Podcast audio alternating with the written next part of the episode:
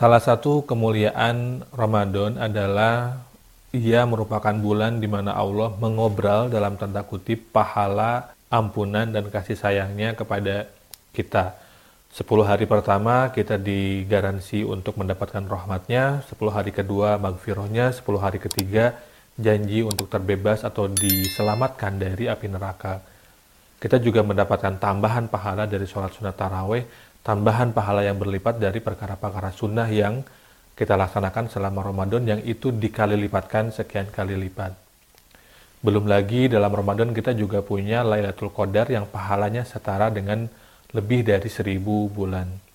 Janji-janji pahala ini merupakan bagian atau bukti dari kemaha kasih sayangan Allah, tetapi mungkin kita perlu belajar juga sejak sekarang untuk tidak terlalu beribadah dengan orientasi pahala.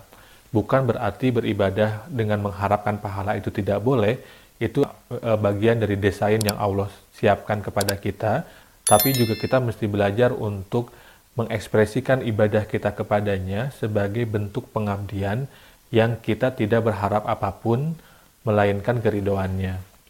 Sehingga kita tidak lagi dirisaukan oleh apakah ibadah kita mendapatkan pahala banyak ataukah tidak, tapi kita murni beribadah sebagai bentuk sayang kita, pengabdian kita kepada Allah Subhanahu wa taala tanpa mengharap apa pun.